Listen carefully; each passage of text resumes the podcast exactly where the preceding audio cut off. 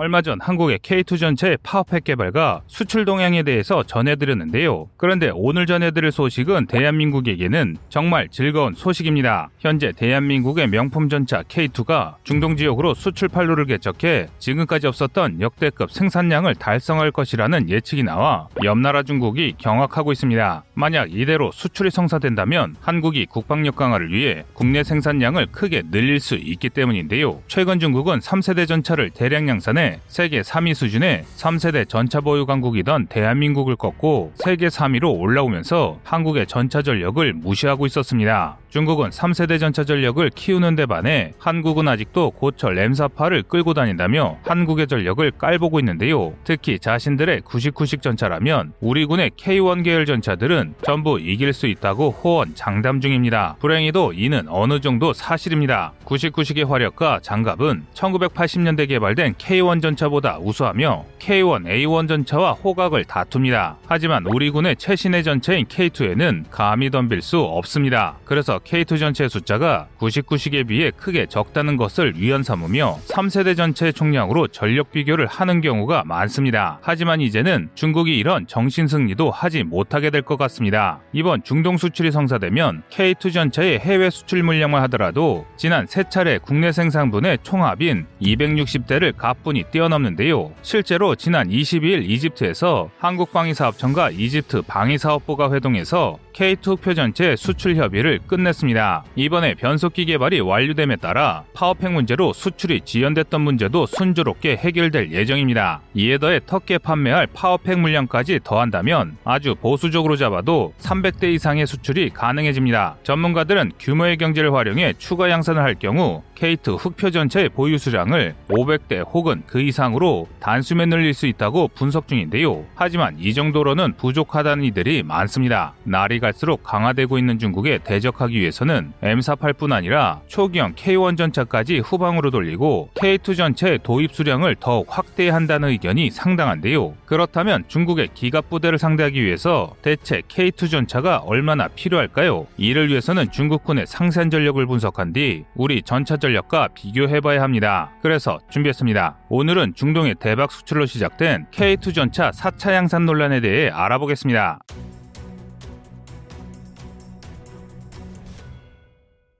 방위사업청이 2021년 12월 22일 이집트와 방위사업부와 회동을 가졌는데요. 이 자리에서 K2 전체 공동 생산과 기술 이전을 협조하기로 결의했습니다. 또한 방위사업청은 이집트의 K2 전차 생산 시설을 구축하겠다고 밝혔는데요. 이집트의 생산 시설을 구축한 뒤 이를 발판으로 북아프리카와 중동에 K2 전차 수출을 확대하겠다는 것입니다. 당장 이집트만 하더라도 수백 대 이상을 구입할 것으로 보이는데요. 현재 이집트군은 M1A1 에이브람스 1130대 M 60계열 1150여 대, 그리고 T62 200여 대를 현역으로 보유하고 있습니다. 이 중 특히 T62의 노후화가 심각합니다. 이 전 차들은 1960년대에 만들어져서 1973년 이집트와 이스라엘의 4차 중동 전쟁을 할 때도 현역이었던 전차입니다. 도입한 지 50년이 넘었다는 뜻인데요. 그만큼 지금은 상당히 노후화되어 고철 덩어리와 다를 바 없습니다. 게다가 예비 물자로 보관 중인 T54, T50의 상태는 이보다 참담합니다. 그보다 낫다는 M60이 10년만 지나도 전부 교체해야 할 상황인데요. 이 때문에 지금 당장 신형 전차를 도입하지 않는다면 2,500여 대 달하던 이집트군의 전차 전력은 10년 안에 1,100대 수준으로 급락하게 됩니다. 하지만 이스라엘과 평화 협정을 대가로 꾸준히 이집트를 지원하던 미국이 지원을 삭감하면서 우수한 미제 전차를 저렴하게 구입하던 기존 방식을 유지할 수 없게 됐는데요. 그래서 이집트는 미제 전차에 대안으로 한국의 K2 도입을 추진 중입니다. 전문 가들은 이집트가 새로 구매해야 할 전차의 총량은 T-62와 M60을 합쳐 1350대에 달한다고 전합니다. 하지만 동시에 국방 예산이 약 5조 원에 불과한 이집트가 모든 전차를 바꿀 수 없다는 점을 분명히 했는데요. 이들에 따르면 이집트가 현실적으로 도입할 수 있는 K2 전체 수량은 T-62 200대의 대체 분량 정도이며 이후 여러 테스트 결과에 따라 수출 물량이 늘어날 것이라 보고 있습니다. 이에 더해 국산 변속기 개발 성공으로 수출이 지연되던 오만에도 내년에도 K2 전차 수출이 계속될 예정인데요. 오만에 팔릴 예정이던 K2의 수출 수량은 76대인데요.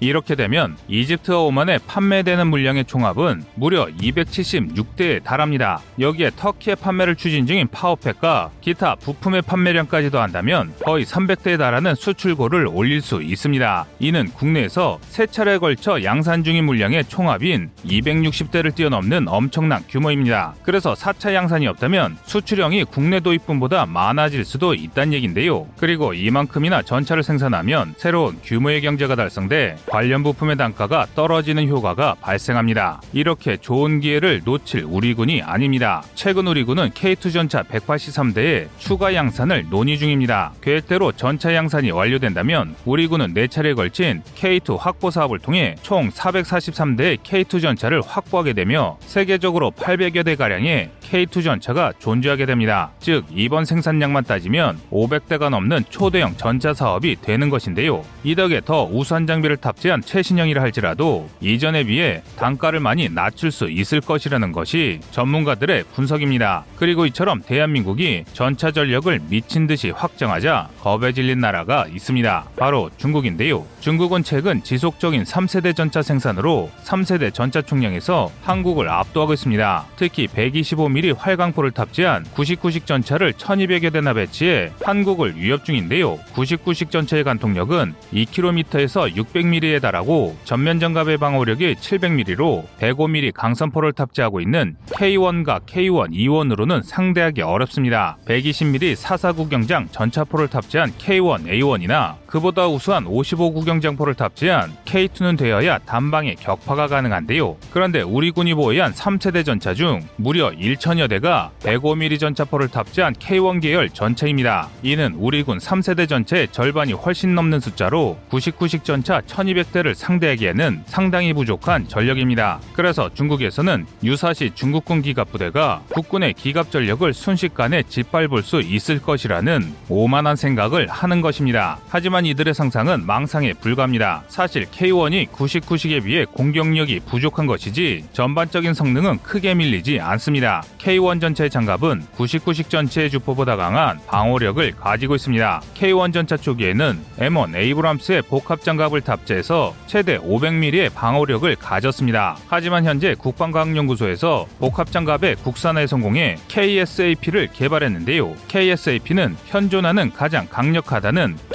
K76 날개 안정 분리 철갑탄을 막아낼 수 있는 성능을 입증했습니다. 현재 K1 전체 방어력은 최소 600mm 이상으로 추정됩니다. 즉 창정비를 통해 KASP 장갑을 탑재한 K1 전차는 99식 전체의 125mm 활강포를 충분히 막아낼 수 있다는 뜻입니다. 하지만 K1 전체의 화력이 문제입니다. 105mm 날개 안정 분리 철갑탄인 K274 기준 2km에서 약 510mm의 관통력을 지니기 때문에 700mm에 달하는 99식 전체 전면 장갑은 관통하기 어렵습니다. 때문에 99식과 K1 모두 서로의 전면 장갑을 관통할 수 없기 때문에 서로 측면을 노리기 위해 약점을 노출시키는 상황이 벌어지는데요. 한마디로 전투력은 창과 방패를 갖고 있는 나라끼리 막상막하라는 것이죠. 그리고 이조차도 K1 전차가 개량되면 완전히 역전됩니다. 현재 국군은 K1 전차 개량형인 K1 E2의 도입을 준비 중입니다. K1 E2는 현재 포수 조준경 개량, APU 탑재, 양압식 NBC 장치, 에어컨 등을 탑재해 주요한 전투 능력과 전투 지속 능력이 크게 개선되는데요. 뿐만 아니라 개량형인 K1 A1부터는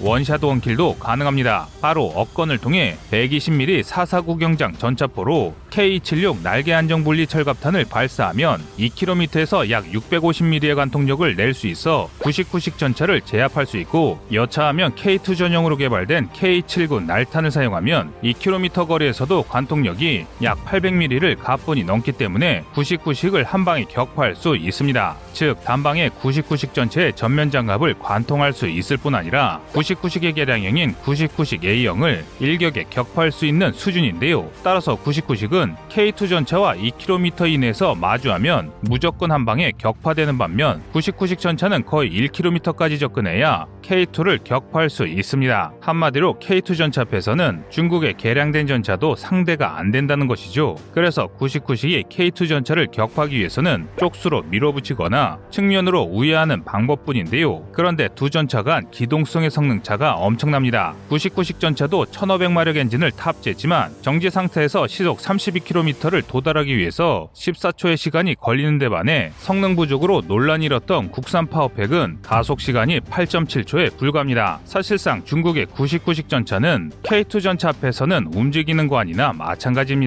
그래서 우리 군이 180대의 K2 전차를 추가 양산한다고 보도하자 중국이 크게 두려워하는 것입니다. 하지만 한국에게는 치명적인 약점이 있습니다. 바로 전차 대수의 부족입니다. 사실 개별 전차 성능에서는 한국이 중국을 압도할지 몰라도 지속적으로 수적인 격차가 벌어지고 있어 전시에 심각한 인명 피해를 볼 수 있다는 우려가 일각에서 제기됐습니다. 이들은 압도적인 우위를 확보하기 위해서는 국내 K2 전차 보유량을 6에서 700대 정도까지 올려서 K1A1 전차와 K2 전차의 총 합 수량을 99식 이상으로 만들자는 주장을 펼치고 있는데요. 동수에서라면 우리가 적을 압도하므로 큰 피해 없이 적을 제압할 수 있다는 것입니다. 이는 꽤 합리적인 주장입니다. 현재 국군의 3세대 전차 보유량은 지난 20여 년간 거의 다포 상태에 머물고 있습니다. 반면 중국의 전차 수를 늘리는 것은 단연코 한국 때문만이 아닙니다. 중국과 3200km의 넓은 국경을 맞닿은 인도의 영향도 있는데요. 현재 인도는 1700대에 3.5 4세대급 전차를 도입할 계획을 추진하고 있습니다. 이 때문에 중국이 기를 쓰고 3세대 이상 전체의 개발에 열을 올리고 있는 것입니다. 그래서 한반도가 전쟁터가 되지 않기 위해서라도 적성국보다 우월한 성능의 전차를 다수 확보해야 합니다. 그래서 많은 군 전문가들은 이런 비참한 상황을 막기 위해서라도 K2 전체의 양산을 늘릴 필요가 있다고 주장하고 있습니다. 또 그들은 현재보다 더 많은 양의 K2를 생산해야 하는 것이 한반도 평화 유지를 위한 방법이라고 전하고 있습니다. 여러분의 생각은 어떠신가요?